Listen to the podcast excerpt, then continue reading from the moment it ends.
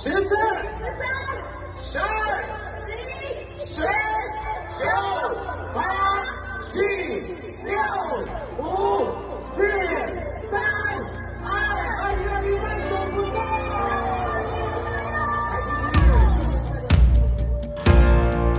因为它不只是一栋超高建筑，它不只是一个购物中心，它不只是一个观光的一个地标地点哈。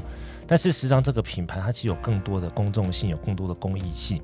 它其实代表的是台湾这个品牌，代表台湾的国门，代表着整个台湾人的精神。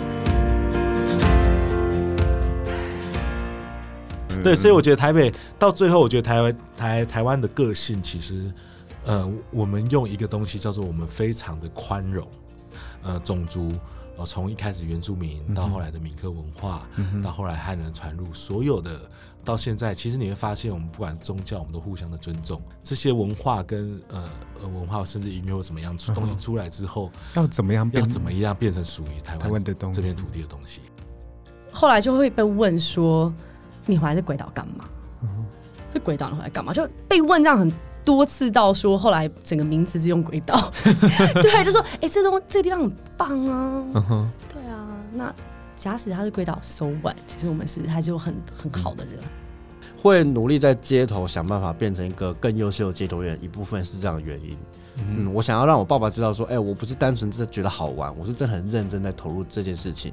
我想要让你看到，我真的因为想做这件事情，我人生开始有一些改变。信仰生活不是要告诉你说要信仰什么神，没错没错，我们是要告诉你说这边的信仰累积什么样的文化资产留下来的，而这个文化资产影响大家的生活是什么样的面向？嗯，以前的蒙甲大拜拜有趣到怎样？以前旁边的小学跟旁边的高中老松国小老松国小可能都要直接放假的，因为太热闹了。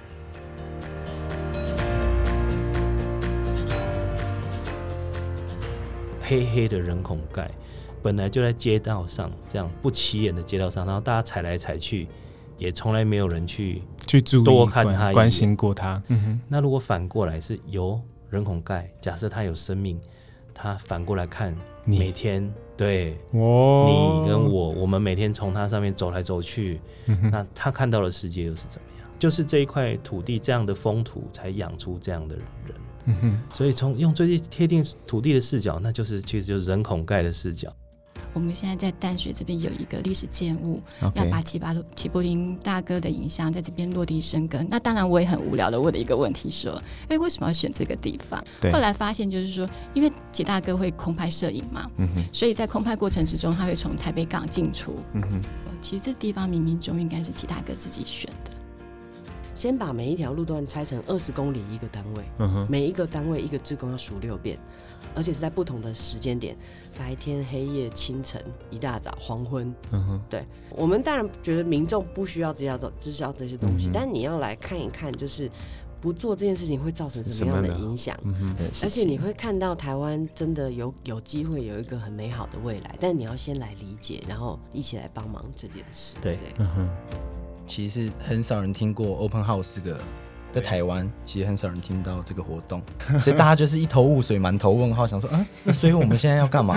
我们要打开，然后呢，就民众会进来，然后呢，uh -huh, uh -huh. 所以其实，在初期的工作是非常辛苦，跟我们就是几乎是要用拜托的方式。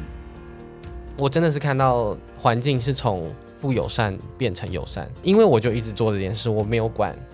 我就是不管，我就是我就是要跳这件事，所以我就一直一直做，一直做，一直做，一直做，不一样的存在在那边。当大家看到的时候，它慢慢的就会变成常态。虽然一开始真的是受尽了苦难，但我不管，我就喜欢这个，我就是希望我可以继续在这边耕耘。呃，我们前面这一站呢叫做小南门，但有点可惜哦，我们从这个方向是没有办法看到完整的小南门的。但是还是要特别说一下我们这个台北的故事。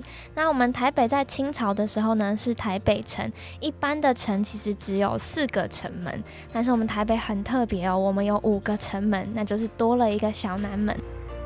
在这个地方里面，每个城市里面都有一个非常精彩的地方，就是在他们的。这些梦碎的人身上，在这些失败人身上，在这个都市的底层之中，其实他那里其实都是有着非常精彩的重要的文化。我觉得，当大家今天我们可以听见这些梦碎、逐梦失败的声音的时候，我们就可以发现，其实台北是一个它既既美丽又危险的城市。